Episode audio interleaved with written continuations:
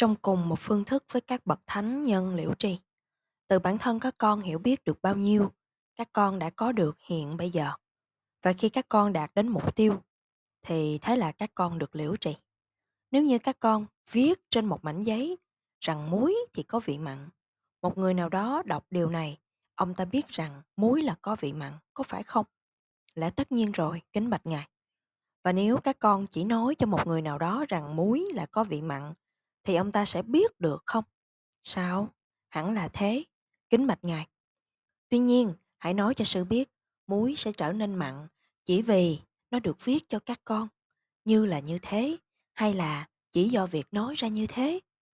Dạ thưa không, kính bạch ngài, lẽ tất nhiên là không. Nếu như các con đọc được rằng muối có vị mặn, thì thực sự là các con biết được điều này là như thế nào? Cho dù một người hiểu biết rằng muối có vị mặn, người đó không thực sự biết được cái vị của nó như thế nào. Chỉ khi nào chúng ta đặt một ít muối trên cái lưỡi của chúng ta và nếm nó, thì chúng ta thật sự biết được vị mặn có nghĩa là làm sao. Nếu như các con đã nếm được vị của nó và biết nó có vị mặn, thì các con vẫn còn phải đọc về nó không? Các con vẫn còn phải đưa ra những lời tuyên bố về cái vị của nó không?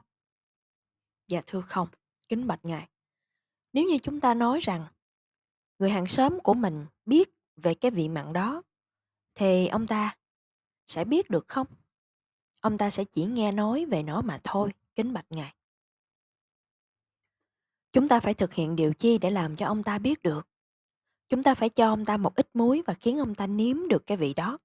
Nếu không thì điều mà ông ta được biết chỉ là lời đồn đãi, kính bạch ngài.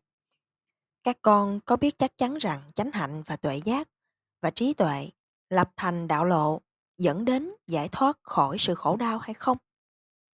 Dạ thưa có, kính bạch ngài, chúng con biết.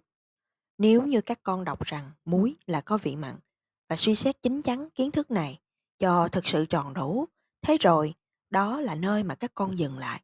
Tuy nhiên, nếu như các con muốn được chuẩn xác thì bản thân các con phải nếm được cái vị.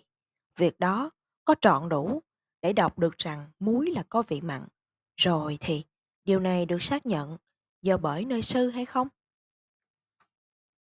Kính bạch Ngài, Ngài sẽ không có vọng ngữ nếu như Ngài nói cho các con biết được rằng nó là có vị mặn. Điều đó quả thật là trọn đủ đối với con rồi. Bây giờ, các con sẽ quay trở lại điều mà các con đã nói về vị trước đó. Các con biết muối là có vị mặn từ việc được nghe, việc được đọc về nó nhưng chỉ khi nào tự bản thân các con thực sự biết được thì các con trở nên hạnh phúc. Nếu các con nói cho một người nào đó biết về muối là có vị mặn, một cách mù quáng ông ta tin tưởng vào điều mà các con nói, thế rồi thậm chí ông ta không cảm thấy nhu cầu đòi hỏi tự bản thân mình nếm lấy vị đó. Rốt cuộc thì ông ta nghĩ rằng ông ta biết. Với quan niệm này, ở trong tâm thức, ông ta sẽ không nhìn thấy sự cần thiết nếm cái vị đó. Quả thật, không dễ dàng để tự bản thân của mình được biết rằng muối là có vị mặn. Muối là đang hiện hữu. Hãy dùng nó, hãy nếm lấy vị của nó, thế rồi tự bản thân các con sẽ được biết, sẽ không cần thiết phải vấn hỏi những người khác. Kính bạch Ngài, ngày hôm qua con đã nếm được một ít muối, thực vậy sao? Vì sao chỉ có một ít, muối đã dùng hết rồi phải không? Dạ thưa không, kính bạch Ngài, vì có rất nhiều muối. Vậy thì hãy dùng nó, Đừng nếm cái vị của nó chỉ là một chút ít. Hãy dùng bao nhiêu cũng được như là các con cần thiết. Từng mỗi người trong các con đã được nếm một ít muối rồi có phải không? Dạ thưa phải, kính bạch ngài. Chúng con vẫn chưa được ăn trọn đủ mùi vị của nó, kính bạch ngài. Tuy nhiên chúng con đã hài lòng với việc chỉ nếm lấy một chút ít vị của nó. Nhưng mà, lẽ tất nhiên là các con sẽ không nghĩ đến việc để nó ở lại nơi đó phải không? Dạ kính bạch ngài, quả không thực sự như vậy. Nhưng vì thời gian đổi lấy tất cả mọi thứ, chúng con đã lên kế hoạch một việc nào đó vào năm ngoái và một việc nào đó. Một năm đã trôi qua. Bây giờ ở thời điểm này, đừng có thuần túy nghĩ suy.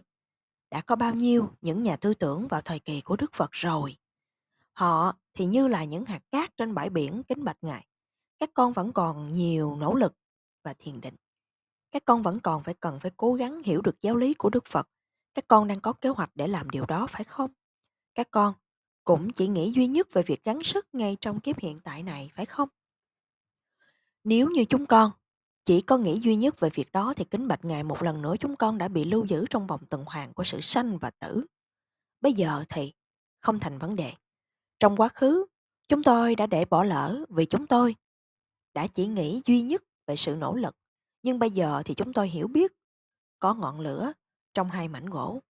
Chúng tôi sẽ cọ sát chúng vào nhau. Nghĩ suy trong phương thức này thì sẽ có sự nỗ lực và cũng sẽ khao khát chiến đấu chống lại những cuộc chiến. Các con đã cầm lấy hai mảnh gỗ đã trong tay không? Nếu như sư tiếp tục việc nói chuyện, thì các con sẽ nghĩ rằng vị tu sĩ này đang nói chuyện trong một thời gian lâu dài. Sư sẽ ngừng lại bây giờ. Chỉ khi nào các con tu tập mới có thể chấm dứt được việc đó. Nếu như các con có sự khao khát để tu tập thì hãy thiền định. Hãy tích cực tu tập. Hãy dốc tâm. Dốc lòng với sự nỗ lực và sự quyết tâm như các bậc thánh nhân thời cổ xưa đã làm.